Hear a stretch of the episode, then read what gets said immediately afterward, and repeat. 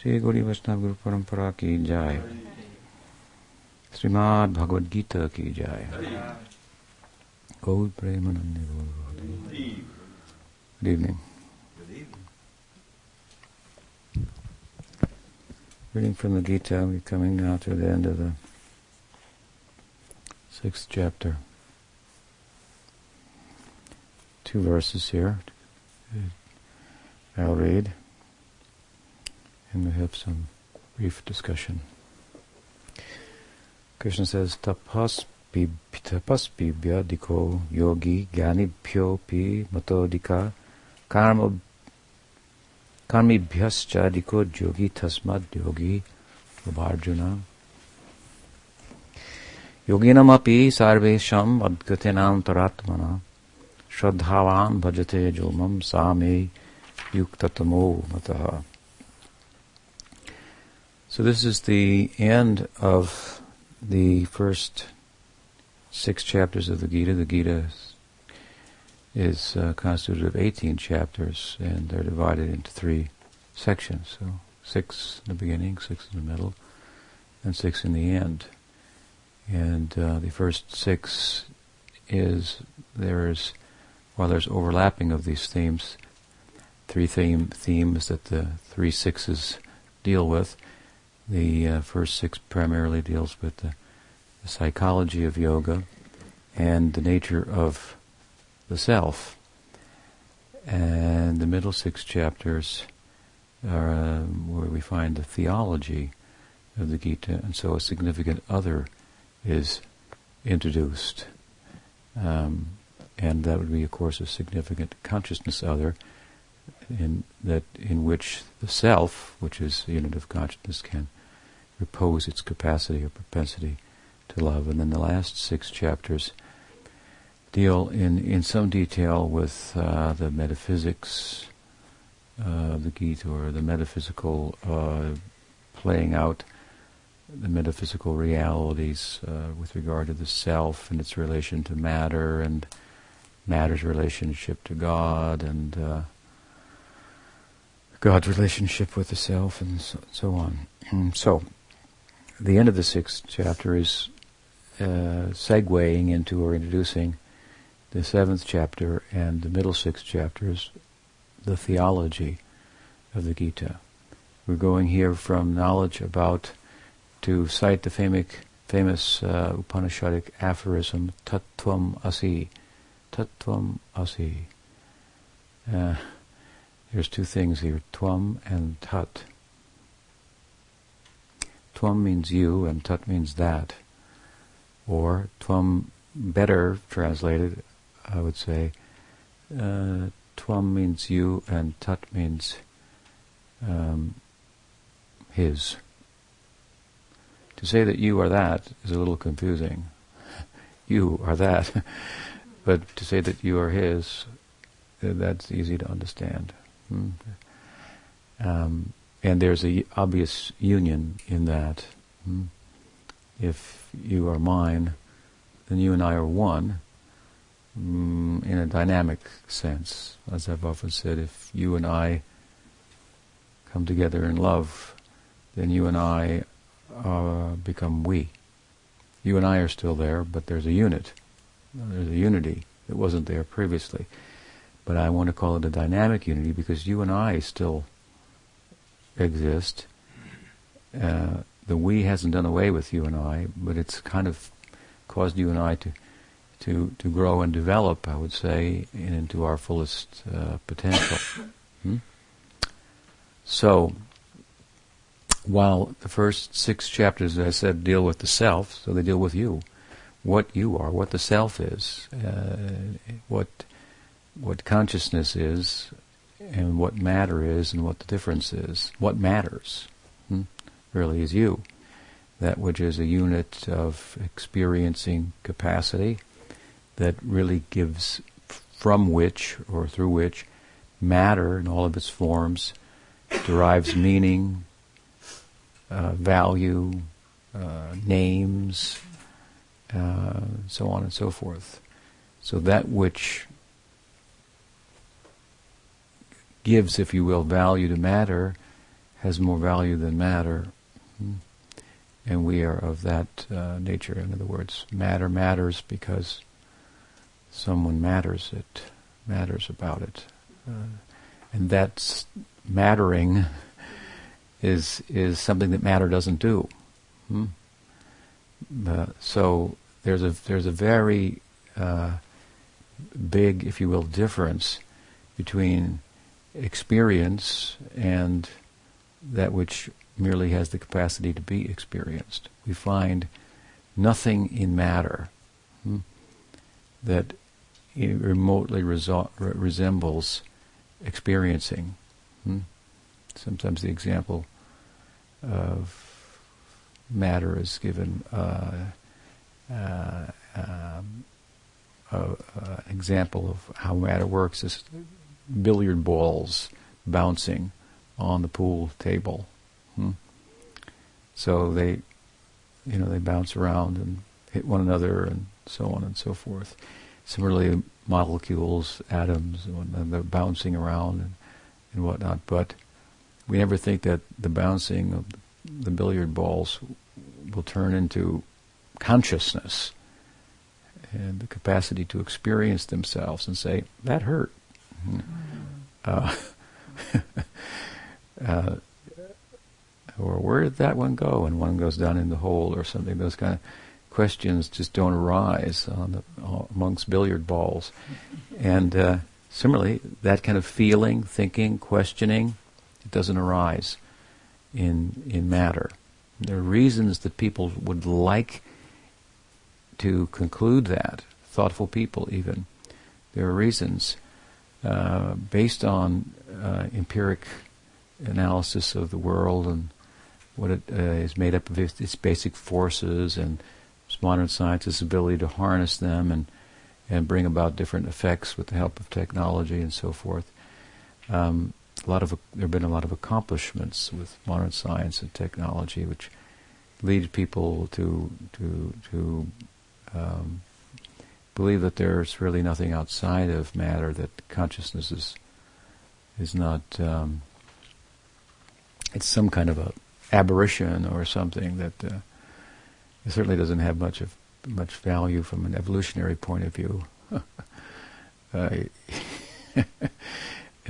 this is really quite a good point, actually, um, because as much as from an evolutionary point of view, uh, a Darwinian evolutionary point of view, we were thought to um, survive by uh, getting the upper hand, so to speak, and um, the fittest will survive. And what we find in consciousness and self-awareness, for example, that we find in, in human society, is a, is a very strong tendency to let someone else go first uh, and to do voluntarily uh um, uh, do acts of, of, of, kindness and so forth. And, uh, so they, they could call it a misfiring of the brain, but I would think that the whole human condition then is a misfiring of the brain because this tendency to, to give rather than to take it is very prominent. In, fact, it very much defines human society. Hmm? Um, in, for example, in in, in relation characterizes it in relation to less complex forms of life where we find the struggle is such that you know we don't if we have to, uh, when we call a herd of cows to come and feed we don't find anyone saying you go first all right you know I've had enough. Would you like some? Something something like that. Um, so anyway this is a big topic. We won't go into in detail. I have in other discussions but consciousness is significant, and there's nothing in matter that's like it. We can't define it because we define things by finding things that we can compare things to. It's not a thing. Hmm? So it's indefinable, really, but that doesn't make that makes it seem less tangible. Hmm? But actually, what is being said when we say that it's not definable, we're saying it's not reducible to matter anything that is matter can be defined because it's a thing or a force of, in relation to other things. Forces, physicalism, naturalism, and so. So we think we can define everything, describe everything, know everything, but some the things that's doing the describing, how does how does the ruler measure itself? Hmm? And we are the measurer. Hmm? We are doing the measuring. So it's a very different thing. It's not a thing at all. The best things in life are not things, as a matter of fact. And we are of the nature of that, so we are that, you are that.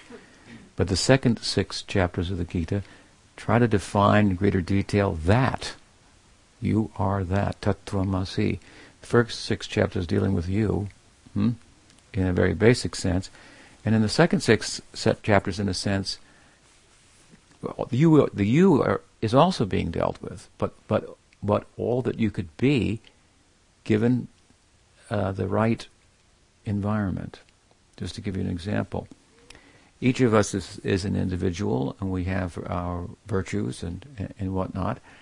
Um, but it's often found in human society that when we meet another person, we, we, we, we fall in love with another person, we become more.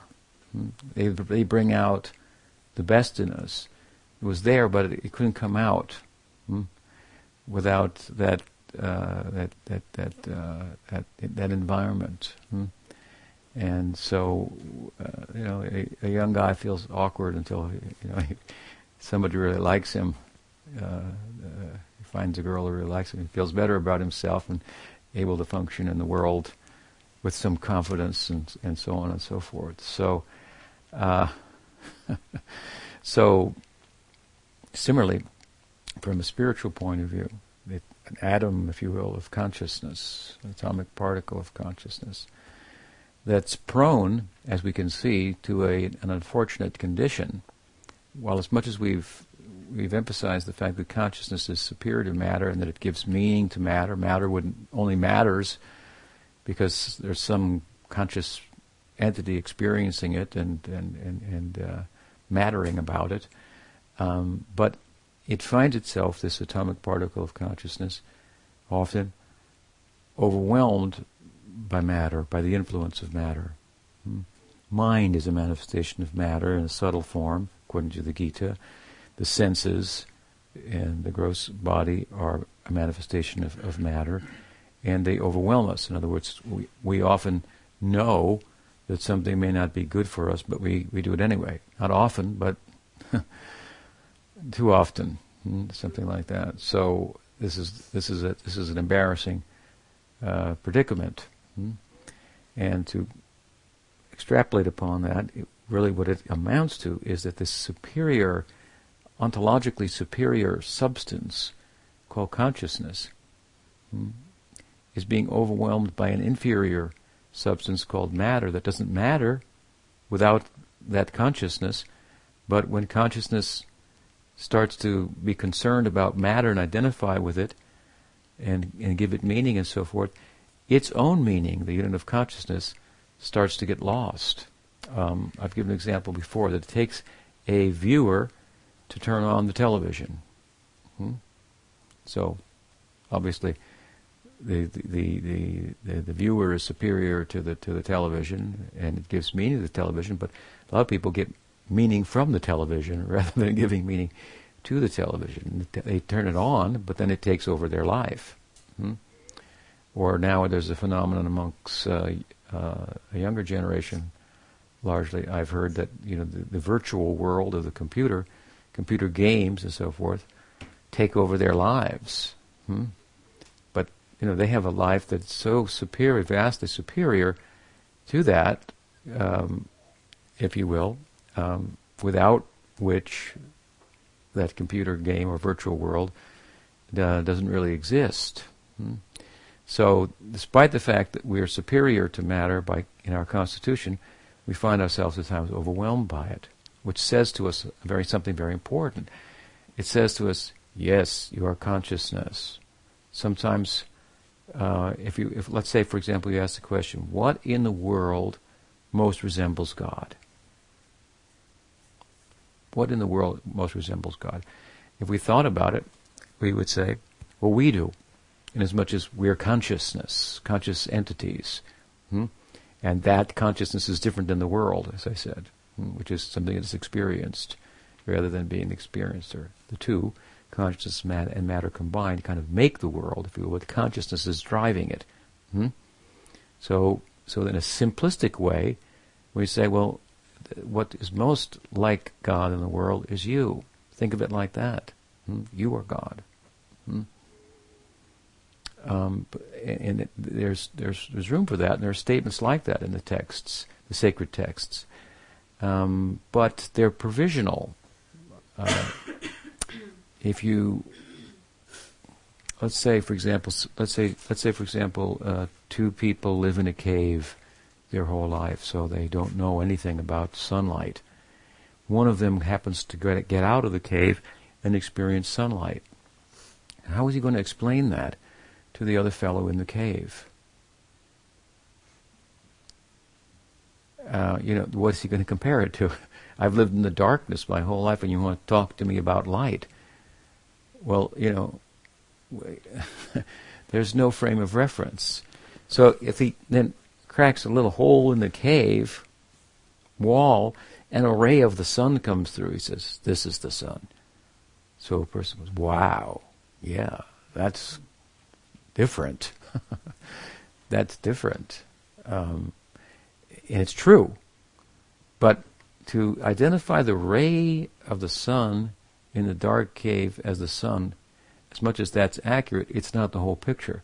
It tells you nothing about the sun's capacity to to to to to produce vegetation, um, to evaporate water, bring rain, and all of the things, uh, fascinating the things that it does, the vitality um, that it brings to the body, that the, the, enlivenment that it brings to the mind. The sunny day, I feel good, and uh, that guy has to come outside of the cave hmm, and stand in the sun. Um, but provisionally, we can say, this is the sun. Hmm? So provisionally, we say, you are God. Hmm? God is consciousness. You are consciousness. You are that. Hmm? But the second six chapters seek to look more, take us out of the cave, so to speak, and look more at more detail at that. And that which, unlike ourselves, while there's a similarity, between ourselves and the Godhead, Unlike ourselves, that never comes underneath the, the cloud, so to speak, to use another analogy. If you go high enough in the sky in an airplane, you know it's always sunny out. Hmm? Right? But for some of us, on some days, the clouds uh, separate us, apparently, from the sun. Hmm? Um, so there's a place, and there's a source, hmm? if you will a dham, hmm? a place beyond time and space, the abode of the Godhead, and it's always it's self self luminous. Natad bhasha ete suyana shashako napavaka. And going there, one never returns. Hmm? And you can't go there by words alone, by thought alone. Hmm? Here the Gita is talking about the ways to go there Hmm? And somebody, us, we are being instructed how to go there, the implication of which is we're not quite there now and we've lost our way, so to speak. We've identified with matter, we've turned on the show, hmm, and it's taken over our lives. But it's not working. Hmm. So it's seeking the more that we are. Hmm. As I said, we're not a thing. We have a sense that there's more to life than what meets the eye and the mind, and it's us, actually. Hmm? And so the sacred texts, the guru and so forth, the saints, they are agents in this world of consciousness. They speak to consciousness about consciousness. Nature, the natural world, speaks to the, the, less complex forms of life in terms of their necessities of how to eat, how to sleep, how to mate, how to defend themselves. There are answers built into every species of life. How to eat, how to sleep. Every every species has a defense system, as limited as it is. Um, but in human life, the question not of how, that is a question, but why? This is the real question. Why? Purpose, meaning. Hmm? What am I? Where did I come from? What is the meaning? This is a question that's not that the natural world can't answer. It's a supernatural question. It's a question that consciousness is asking, and that consciousness has come into the fore in human life. After many lives, we arrive at the human life, and the uniqueness about it is that it's the opportunity to inquire more than how. Hmm?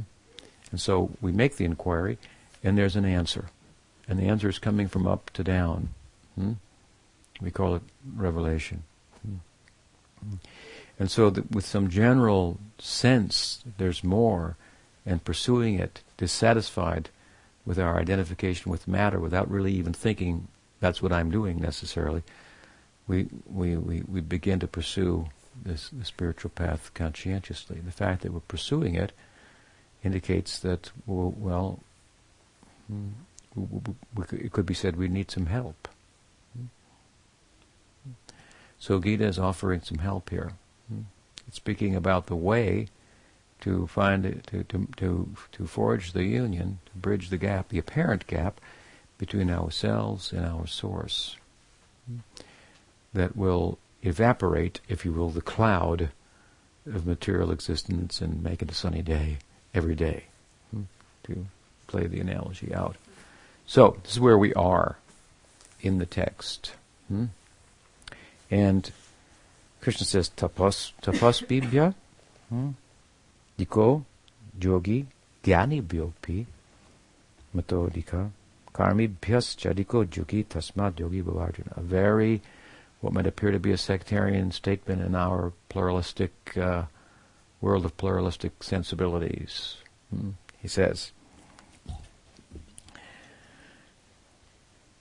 better than the better than asceticism. Hmm? He says he says yoga the yogi he says really is superior to the ascetic, superior to the jnani, superior to the the karmi. Therefore, Arjuna be a yogi. So these are different um, different courses, if you will, uh, different paths to tread. Um, and he's speaking about them with uh, with a gradation, and then he says, "Yoginam api sarvesham madgatinantaratmana." Shadavan bhajate jobam sami yuktatamo mata. While yoga is better than gyan, better than karma, better than tapa? He says, of all the yogis then. Hmm? Uh, he who abides in me with faith hmm, and in bhakti is most intimately intimately united with me and the best of all. So this sounds very sectarian. Hmm. Everyone thinks their path is the best. At least they should. Otherwise, how will they have the the, the energy, the, the faith, uh, the fortitude to pursue it? And the spiritual path, of course, is a courageous path. It's not an easy path. This is a real uh, the um, the uh, the ultimate uh, adventure, if you will. Hmm? Um, to, to, to deal with with the death problem. Hmm? to deal with that which is is causing the the appearance of death and all the fear and uh, anxiety that comes with our birth and existence in the material world. We live in a state of fear, really, to one extent or another. Hmm? Some anxiety means the same thing. Some uh, discomfort. After all, we are uh, we're on death row. we have a cell and we have a sentence a certain amount of time, and this body is our cell, and uh, it's a bit of a negative way to talk about it, but we may get negative impetus to go in a positive direction if we uh, think about it from from that side from time to time. Hmm? And there is a considerable negativity in the fact that, well, uh, you say, well, why, Swami, why talk about the world in such a negative way? It, it, I kind of like it, you know, in some respects, but the Gita teaches that it's fine if you like it, but you can't keep it. So it, becomes that much more problematic. Hmm? But that's not the whole story. there's you also, and you don't die. Hmm? Death is a, death is death is is a problem only because you can't take the things that you're attached to with you. Hmm? But you don't have to be attached to things. You're not a thing. Adding things onto your life does not uh, improve you, which are not a, is, which is not a thing, hmm? Which gives meaning to things. So let go of the things. So the system for doing that, different systems. Hmm? Krishna mentions them here, and there's a gradation uh, uh, among them. At the same time, they may all be best for different persons at different times, hmm? depending upon one's eligibility. Hmm? Um, there may be there may be an evolution in them uh, from one to another according to one's um, uh, well history, and it's a long one of many many lives and so forth. Hmm? So. Um, but look at it another way. What is he saying here? He highlights um, karma and tapas and gyan, yoga, bhakti. Tapas means austerity. So if I say to you, as I have, there's a difference between you and your mind, you and your body, you are consciousness. Hmm? And you exist really independently of the body. The body will die, you will continue to exist. Hmm? After all, if consciousness, as I said earlier, is not part of the natural world, that means it's not reducible to matter, then it doesn't conform to the constraints of time and space. all material things conform to the constraints of time and space. They're here today and they're gone tomorrow. Hmm? So if something is not of the natural world, if it can't be reduced to matter, it's a problem for a materialist, obviously, who thinks that everything has to fit into a material or physicalist or naturalist uh, perspective. Hmm? Um, therefore, as I say, the significance of consciousness as ethereal as it is, undefinable and so forth, we're really saying it's more than matter. And it doesn't, therefore, uh, it is not confined by, it doesn't conform to time and space. That means it endures when the body does not endure. Hmm? And so, okay, fine. So, you know, to put another way, you're you're you're you're you're not that the, the body that uh, you're not American, you're not an Indian, you're not a woman, a man, or black. These are just things, identifications with matter that have come to form around, caused something that matter to form around you in a particular way, and you've acted accordingly, and and you've acquired karmic re- reactions and so forth. And so anyway, you can step back from that. So. Um, if you're not the body, then that means you don't need to eat to live, right? That's what we're saying here. You don't, you know, and so someone would say, "Okay, I am the." So I, I, I fast, therefore. Hmm? Just to give an example, so the tapasvi, you know, you, you ever hear the life of the Buddha? Hmm? So in the Buddha, in the beginning, he was a prince, and uh, the astrologer said that uh, this boy will either be a great king or a great renunciate. So the idea of uh, it, the notion that he would become possibly a, a, great renunciate was very um, unappealing to his father, who wanted him to be the heir to the throne, and so he kept him inside the palace walls, so he would always be served and and uh, lead the, the kingly life and so forth. But on one occasion, um, the gates opened, and his, as a young lad, and his charioteer would you drive him around the palace compound. It must have been pretty large and so forth. He said, "Hey, let's go out the door." You know, King said we shouldn't do that. I, am the prince. You, you, know, take me. So they went out, and along the way they saw the, the, the prince Gotama. He saw a um, a, a, a mother giving birth. So the baby came out, and the mother slapped him, and so he said, "What's that?" he said, "Oh, the, the and the charioteer said, that's birth." And the Buddha went, "Uh huh," and and uh, why does that happen? And, and the charioteer said, "Everybody has to experience that. Uh, that, that that's everywhere." Hmm? And so, okay, then he, he, went further, and he saw um, a, uh, a, a leper, hmm? diseased person. So he said, "What? What's that?" Said, That's disease. Everybody has to experience disease at some point, to some extent. So I thought, okay, hmm, this is what the world outside the kingdom, is, the real world is, the bigger world. They went a little further. They saw an old person, uh, crippled by old age and feeble in mind and, and so forth, as as old age can, can can do to one. He said, "What's that?" Said, That's old age. Hmm? Uh, what does it say in the Gita? What is the Sanskrit? Jun, uh, um,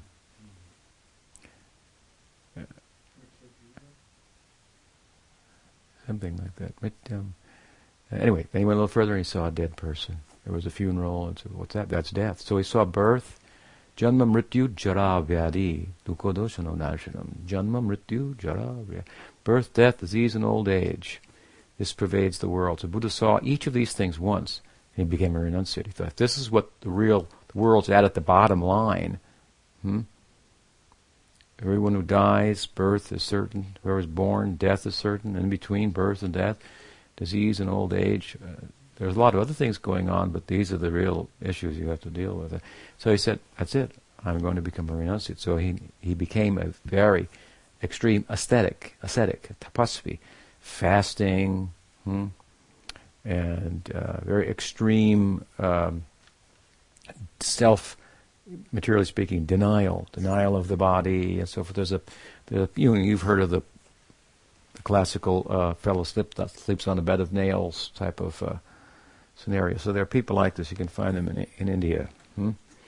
and they uh, you can find them in other places too. Sometimes uh, they pierce themselves, and uh, they get altered states of consciousness, and very extreme mortification, I guess you would would would would, would call it.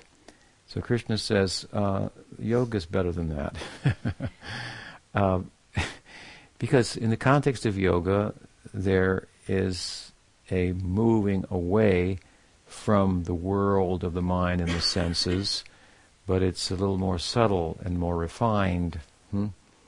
uh, less extreme, and it brings with it uh, other benefits than mere mortification of the body. So he says this tapasva, tapasva, uh, there may be a place for it. There's a place for it within the context of yoga, in fact, but unto itself. Hmm? He says this, this is yoga is better than that. So and then karma, karma is dealing with the body. Karma means hmm, the path of action, the path of acquisition.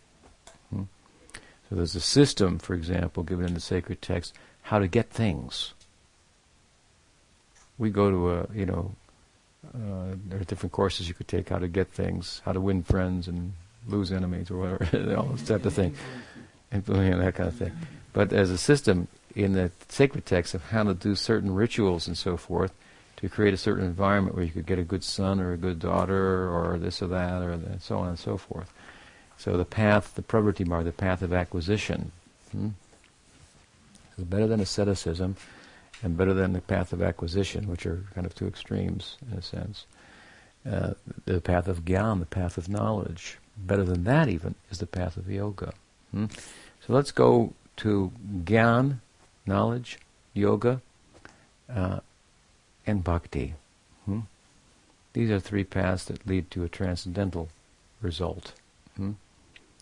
Um, and they're very uh, systematic. And uh, um, Krishna's saying, the, amongst them, the best is really bhakti. Um, we have um, a mind, we have a body, we have a heart. Uh, heart, you could say, is part of the body, but it's easy to think of it as something different than the body. You could give your body, but not your heart. Hmm? You could give your head, but not your heart. Hmm? If you give your heart, then the body and the mind, they follow. Wherever the heart goes, hmm? the body and mind follow. The heart doesn't necessarily go where the mind goes or where the body goes. the mind doesn't necessarily go where the body goes. Hmm? The body pretty much goes where the mind goes. Hmm? So anyway, of them all, it's anyone, anyone, anywhere. If we say body, mind, and heart, which is more important? They'll say the heart. We are all lovers by nature. And of course, also anatomically, I suppose you could say, or biologically, well, the body could be paralyzed. Hmm? The mind could be, you know, what, brain dead. As long as the heart's beating, there's a debate whether the machine should be unplugged or not. And it's tendency to think as well. And there are instances where someone's been in the coma for years, actually, and then and they come out. The heart is still beating. So this is kind of the bottom line. So from a yoga perspective, the perspective of the spiritual path, that path which deals with the heart, hmm, it's not hard for us to think that's the best path. Hmm? Yes, that makes sense.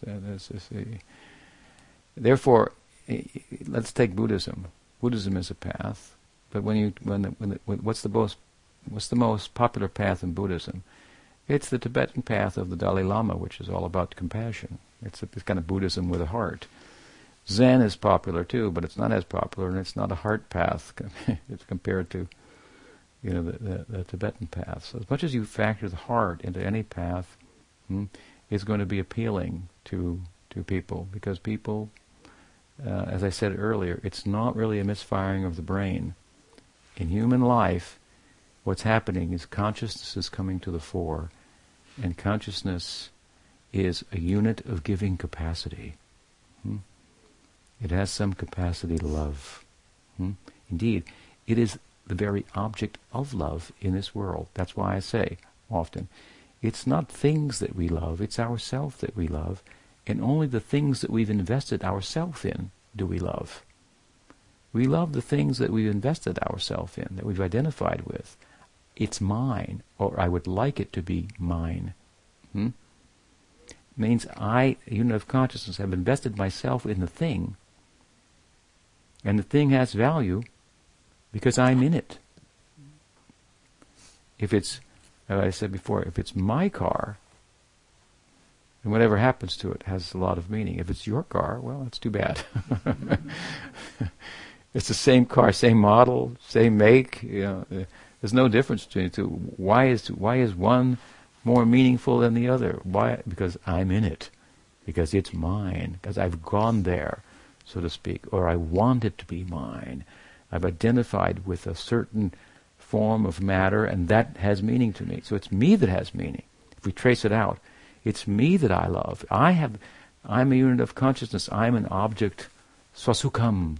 Hmm? Sukadeva was described in the Bhagavatam. Swasukam. Happiness of his own self. Hmm? He could be still in the happiness of himself. Withdrawing or um, you know, withdrawing himself from identification with matter. Hmm? When we do that, you see, we become bigger. We think we'll be bigger by extending ourselves into matter and saying mine and acquiring things. We'll become bigger, but we actually become smaller. Hmm? The heart becomes harder. We have to protect those things. These things are mine, and they're not yours. so, this is the heart is becoming smaller by such an exercise when we withdraw from the things, hmm, heart actually, even from people who we are only identified with because we see them as an object hmm, that we can that can improve our lives, can fill a gap in my life. Hmm. And we shouldn't see people like that hmm, as something to be used for our own mentally conceived sense of self. So when we, when we withdraw from things, and from people, hmm, we actually arrive at a, at a at a, a, a more um, a position that, which we're better able to love them hmm? for what to see them for what they are. If you get too close to a thing, you can't see it. Hmm? If it's your daughter, she does something wrong, you know, everybody's telling you your daughter is a problem. And you think, well, you know, maybe, but you know, I don't quite see it like that. So, th- th- some objectivity, renunciation, stepping back, withdrawing our consciousness from things, gives us a bigger picture. Hmm? Gives us an objective picture, and we are a lover by nature, a giver by nature. So then we can learn how to actually give fully. Hmm? We can still interrelate with things, but not as if they're ours. Hmm? And ours means the small world of our mind that were derived, arrived at by attachment to things. We're going to a bigger world. We're small in the big picture, but that's big. Hmm? Knowing how small you are in, in, is, is, is, is, is a big thing. Hmm? That's why I say that's self, you see, if you understand it. Hmm? You want to say, I want to say consciousness is supernatural. So what is what is a symptom of someone who's realized their supernatural self, Swami? You know, when we say, you know, I don't believe in the supernatural, I'm saying you are supernatural. What's a symptom? One would be, simply put, uh, humility. See, humility is not really part of the world of survival for the fittest. It's a, hmm? it's other otherworldly. Hmm? It's a misfiring, as they would, as they might might think of it erroneously. Hmm? It's a big thing. Hmm? It's huge. Hmm? It's uh, it's it's um, you know it. it uh, uh, so to move away from things, this makes the heart bigger. The self expands by giving, it contracts by taking. Hmm. We don't go anywhere. It's not that we grow bigger and fatter and so forth the more we give. we might even get thinner in terms of our material, you know, sense of self and so forth. But we, get, we, we, we become bigger. We identify with more than just what my senses and mind say I need and are important. We can think of others' needs, the worldly needs, uh, the country's needs. Think not what your you can do for your what your country can do for you, but what you can do for your country, and this kind of idea, and the world, and, and of course, yoga means to go further, hmm?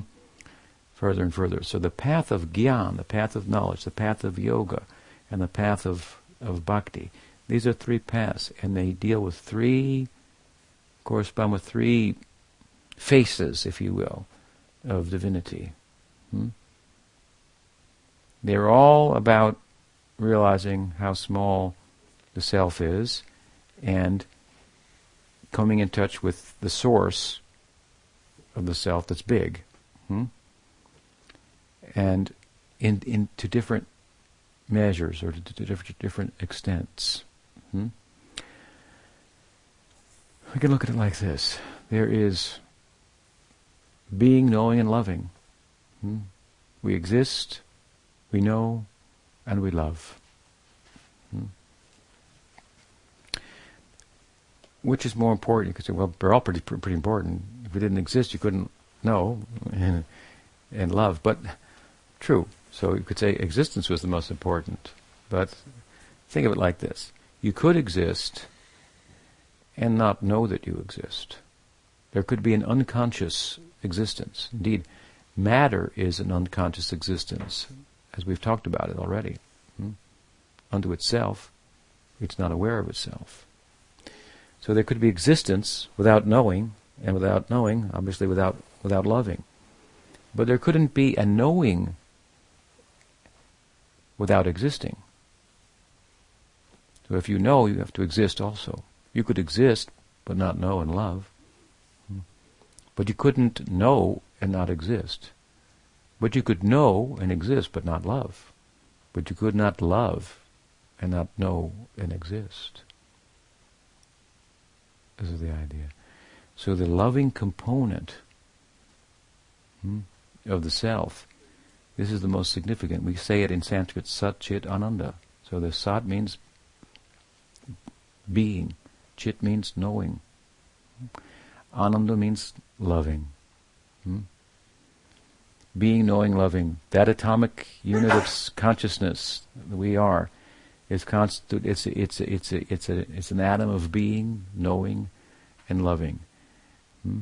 The path of gyan, of knowing, it's a certain particular path with uh, all of its limbs and what it constitutes and so forth, without going into detail about it. The path of knowing hmm, centers on existing, the exist- existential aspect of the self.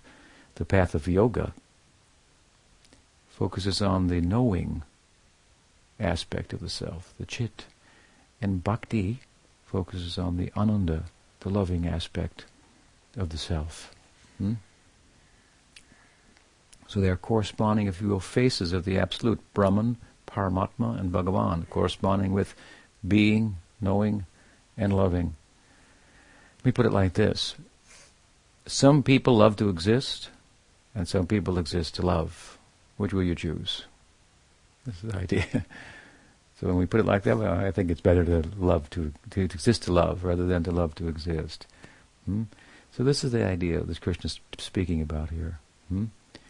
He says that yoga, and this is the, what the subject of this chapter is Ashtanga Yoga, mixed with some bhakti. It's the sixth chapter of the Gita. Hmm? He's talked about the path of karma. He's talked about the path of gyan, of knowing. Here he's talking about the path of yoga, and then he's going to talk about the path of bhakti. The verses I've cited tonight are, like I said, the bridge between the path of yoga and the path of bhakti. So the path, uh, the in, uh, and yoga here means the path of of knowing, and bhakti means the path of knowing, of of, of loving. And, gyan means the path of well, being. Hmm, actually, to hmm, it's a little complicated, huh? Uh, not too bad. Uh, think of it like this. Um, in the path of gyan, the the goal is to know that you are not matter and therefore you exist eternally. Hmm? You're already existing. You're eternal. You're not matter. Hmm? Know that you're not matter. How will you know? Think about it. Um, and maybe some satori will come and an epiphany and you'll it'll happen to you. And there's actually some disciplined path for for really cultivating what I'm talking about. You're not matter. Hmm? And you corner yourself on all sides by this, knowing from the sacred texts and the logic that brings out their its implication and so forth. And and, uh, and, and, and, and in the context of that, some self self knowing is arrived at.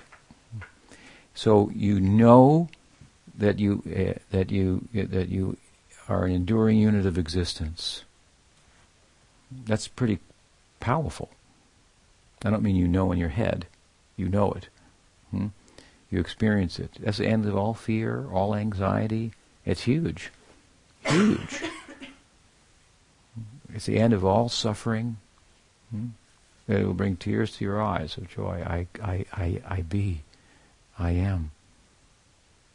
I'm, uh, I'm so profound what I am that I could just sit and contemplate that I am forever.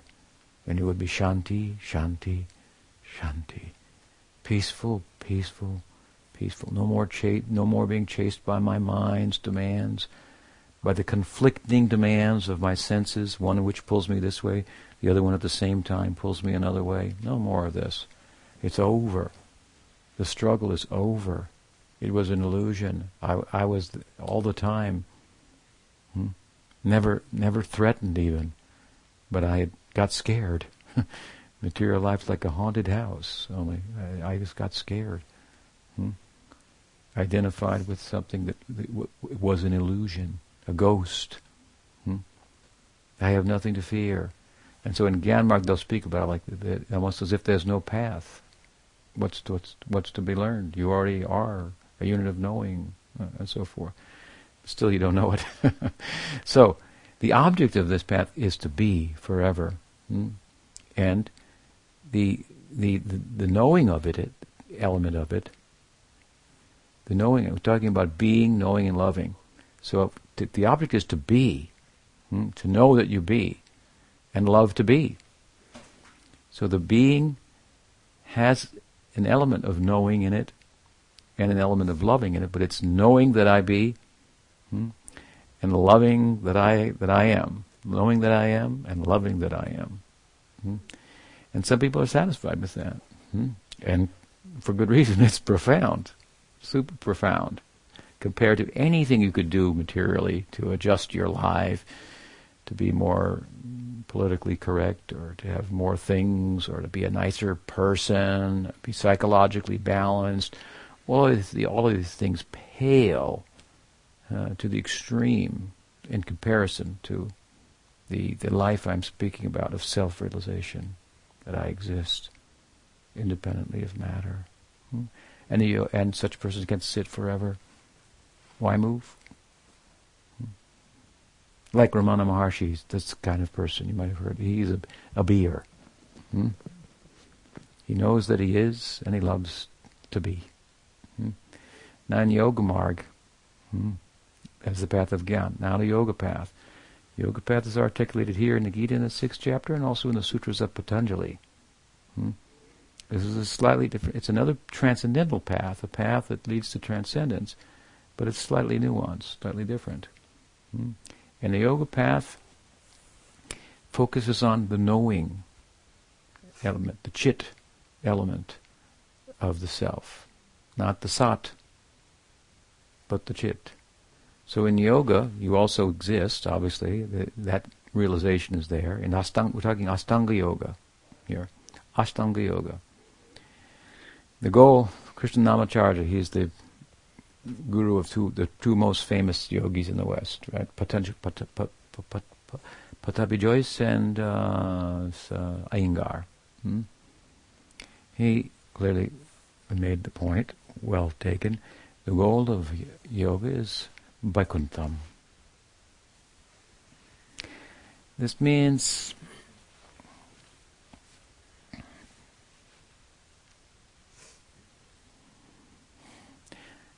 Shantarasa. Shantarasa. The implication is that while in Gyan, the realization is I exist, there's no sense of any other. I am. And I am constituted of that ground of being that underlies everything. I'm of that I'm on I'm standing on that ground and I'm made of that ground. There's no other.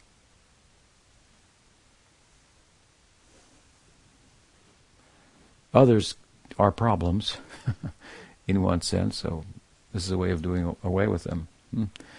Uh, there's no there's no sense of any other. Hmm. I am only. But in yoga, there's a slight sense of another. Hmm.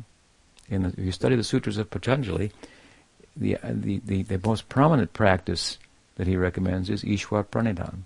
Ishwar Pranidhan means to acknowledge the Ishwar, hmm, to make submission to the Ishwar. So some beating of the heart is going on there, some sense of love. There's another. And the other is the Ishwar, the, the, the controller. Ishwar means controller. So in yoga, of course, we learn to control. We learn to control even even the internal organs. You can control the heart and its beats. It's a pretty sophisticated system of controlling. Hmm? So the idea is like God controls everything. The Param Atma, there's the Atma, and we say Param Atma. So this, there's the Atma, the Atma means that self that could identify with matter and be confused. Paramatma is that source that cannot be confused. Hmm?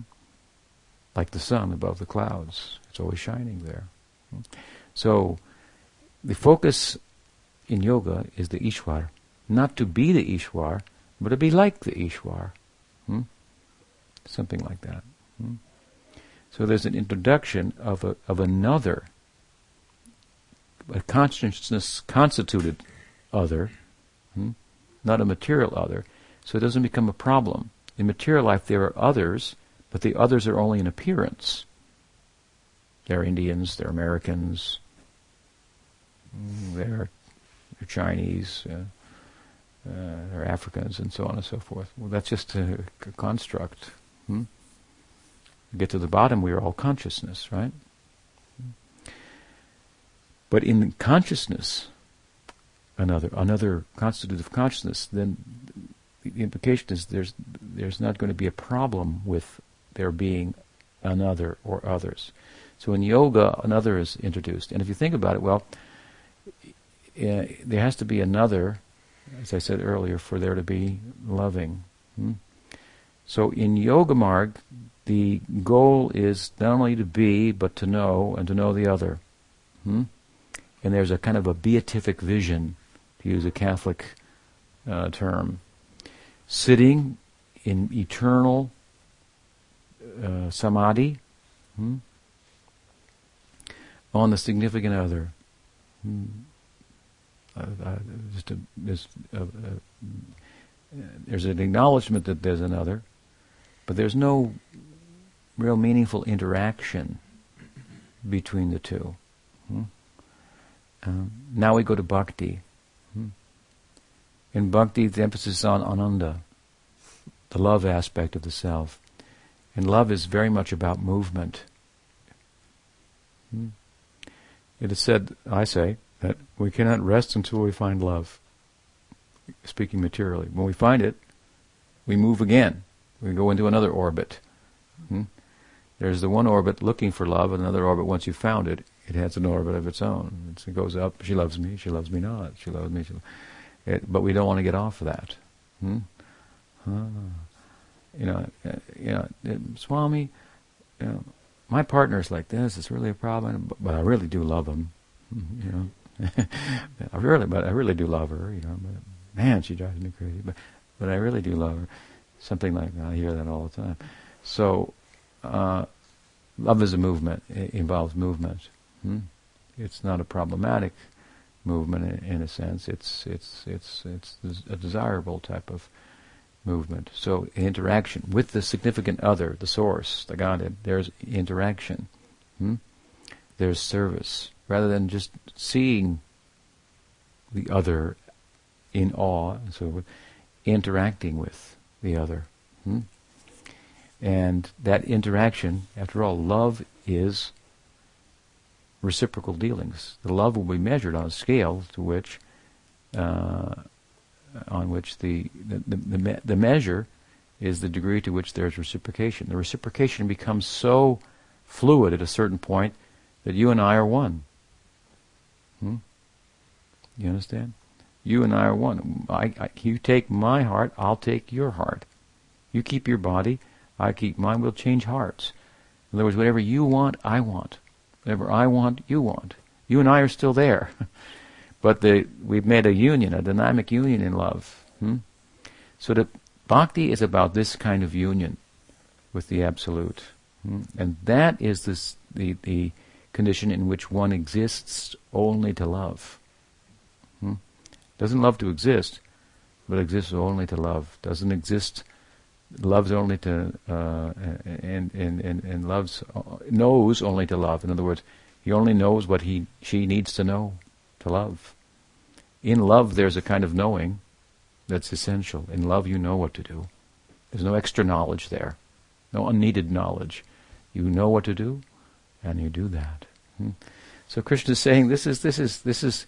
I, he's saying I'm the source. People talk about me in different ways. They say I am Brahman, I am Paramatma, I am this, I am that. They vision me a different way. They approach me in different ways, and I reciprocate accordingly. Hmm? But this bhakti path that I'm going to speak about now, in the following six chapters, he says, that's all about me. And some people want to live, want eternal life. They can get it from me. Some people want to know everything, be all omniscient. This is the goal of yoga, omniscience. Hmm? In samadhi. Hmm? so that I can give that too. And some people want me. I can give myself too. And I like that most. One who can give omniscience, one who can give eternality. Hmm, those are big things. Hmm? You say, I'll take it. But those people who are not satisfied with living eternally and knowing everything, well, what else can I give them? I have to give them myself. Hmm? And I happen to have a life. Hmm? Uh, and that life is interaction with, with others who, who are only interested in me. And you know what? I'm really only interested in them. Oh, the Gyanis, I give them eternal life. The yogis, I give them full knowledge. Hmm? The devotees, I'm purchased by them. And this is what, when we speak of Krishna, this is what we're talking about.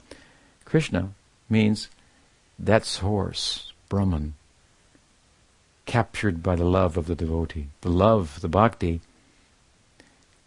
overwhelms Krishna. Hmm? So we see that the, the, there's the, therefore there's the, there's the depiction. God becomes the lover of someone, hmm? the friend, the child of someone. Hmm? It, the implication theologically is the Godhead become subordinate to the bhakti, to the love, completely captured, hmm? completely. So a, it speaks about a union with the divine that is more uh, comprehensive in a sense, but to each his own. Hmm? Krishna says to each his own, as you like, I can give, and not so many people want me necessarily. Hmm? Um, but those that do, this is that's a very extraordinary um, uh, affair hmm, that we call lila. Hmm, to enter into the lila, the lila is the end end end result, and it's ongoing, hmm? divine play. It's like this. I'll give you another way to think about it. We'll conclude with this. God is omniscient. God can give omniscience, all knowing. Hmm? Means knowing everything you need to know, I suppose. Uh, but omniscience, if you really think about it, then you, you think that might be kind of boring, knowing everything. You know what's going to happen. You know, you kind of there's excitement in not knowing what's going to happen and head, heading off. And so, he who knows everything, that's not enough for the Godhead. It's not enough. So, what do you do when you know everything? Then you then you, you play. Hmm? When you get bored, I mean to say, then you play. I'm bored, so let's make something up. This is Leela. So Krishna plays, the absolute plays. That is called Leela. But he plays so hard hmm, that the play becomes rea- the, re- the reality of the Godhead. The play becomes more real, more comprehensive manifestation of divinity than the all-knowing absolute. Hmm? When God plays, he plays hard, something like that. And, and he plays in relation to his devotees, and he actually thinks, I am this person's friend, I'm this person's lover, uh, and and his omniscience recedes to the background. Hmm? This is the in Bhakti we're talking about a union between the finite and the infinite, in which the infinite has to take a finite-like appearance in order for there to be unity. Because if he maintains an infinite appearance, we feel there's a difference. I'm small, God's big. Whoa. So, so God takes on a finite like appearance, then there can be a greater intimacy, greater union. And what causes that is the bhakti itself, the love of the devotee. It, it, it captures the heart of God. God comes to the devotee, puts himself in the hands of the devotee. Hmm? This is a very beautiful idea. This is what Krishna is talking about. And he says, this is best of all. I like this the most. It's understandable. we can understand the psychology of God here. He's revealing to us. And this is how I feel about it. Hmm? Uh, so he has his perspective. It's fair enough. Hmm? Any question?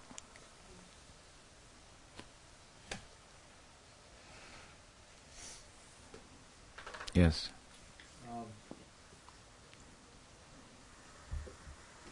maybe I'll answer my own question here, but in the beginning you, you mentioned the, uh, the non, that in matter, it's, it's random.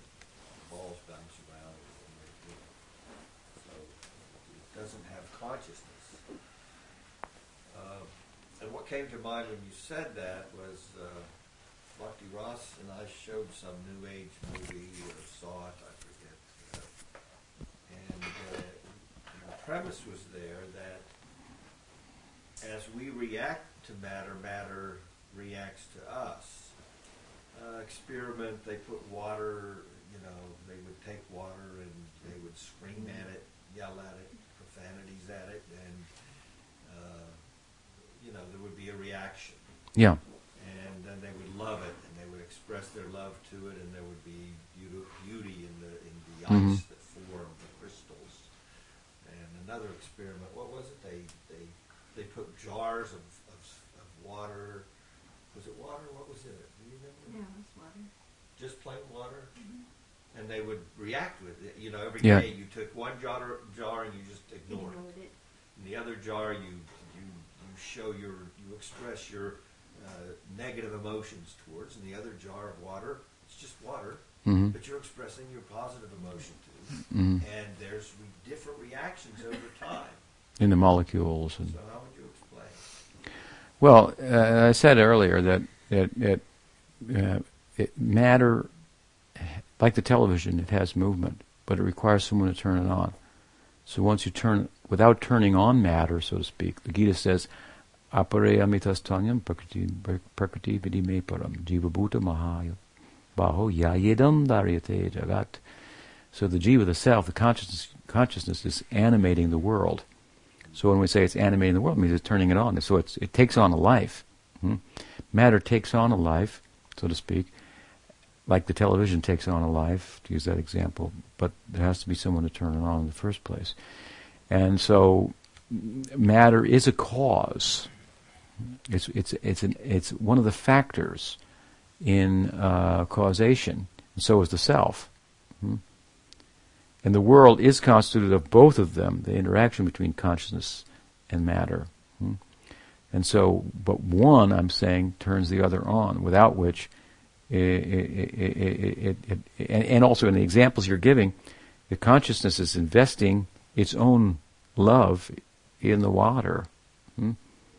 The change that's coming about is what it's in, what's put it's put in it, so to speak. So I said, gave the example before: of the self extends itself into into a material object and it takes on meaning. Similarly, it, its constitution may be altered. That's what consciousness is doing.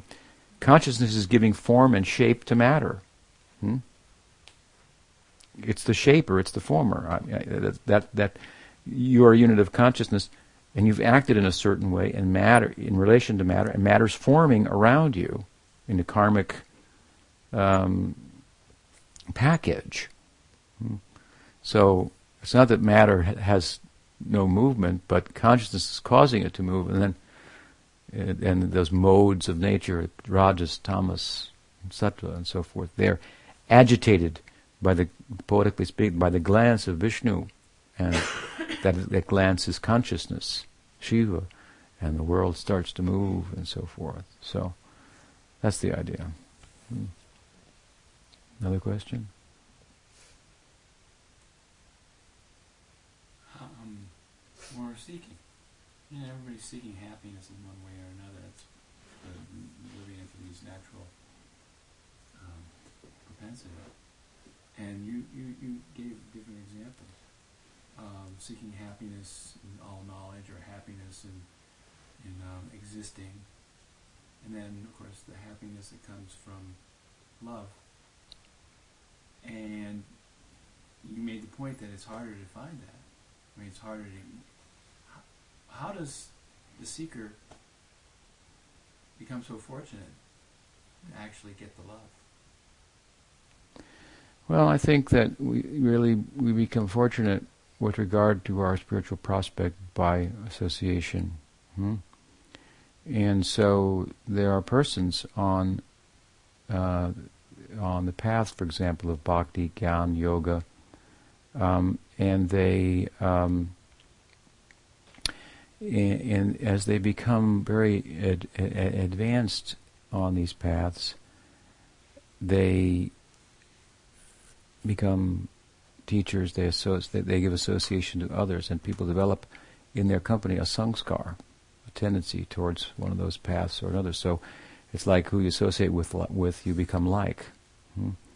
So really, our spiritual interest is is in one sense a product of our association. In a general sense, we may have a spiritual interest, and then we seek, we try to pursue it, and there's an answer to it, a response that comes, so to speak, in the form of association, the teacher, uh, and, and then then we imbibe a sanskar, a tendency towards the path of that same teacher. This, of course, may happen over lifetimes and so forth. So if we get the association of a uh, superlative uh, devotee, a, a, a uh, highly advanced devotee in the path of bhakti, then we are going to get a sanskar for bhakti. Hmm? A tendency for that. That's how it comes. It's like we sit and talk, and you know, I'm trying to arrange my feelings logically and so forth and explain theory, but if I have any realization, then something else is being shared beyond the logic and reasoning that's going around in your head that you allow, you know, some to go in and some not to go in, so forth. There's something else.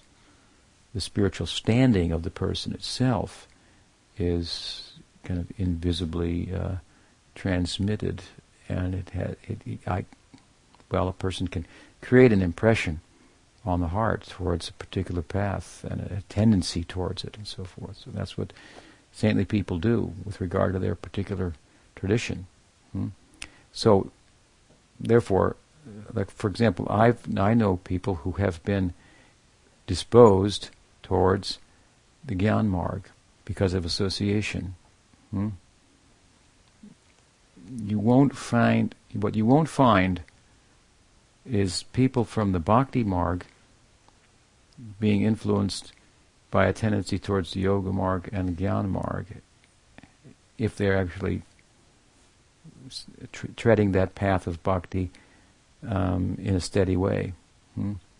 Whereas you can find people going the opposite way. They'll be steady and even perfect in the path of gyan, and they will go to come to the path of bhakti by association or in yoga. There are many examples of this in all, all the sacred texts, like Sukadev, for example. The Kumars, these are very prominent examples in the texts. hmm? But they don't go the other way, because I've explained being, knowing, loving, and loving, being, that being and knowing are included in loving hmm? comprehensively. So, um, the power of, we say sadhu sangha, power of, of saintly association, this is what makes us uh, fortunate to tread the path in a, in a systematic way and go step by step and actually make make make make make progress. Hmm, does that help? Yeah, yeah. Hmm. Hmm.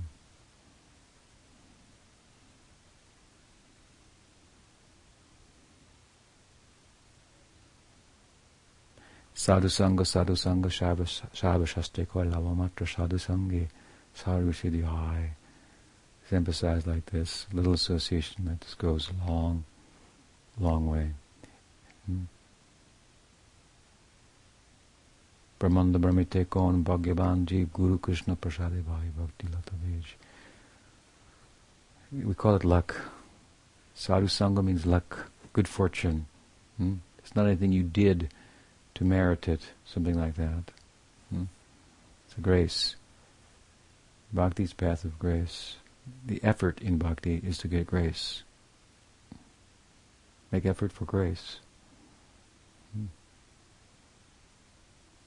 If God wants you to know Him, then you can know. Otherwise, if He doesn't want you to know, it will be not be possible.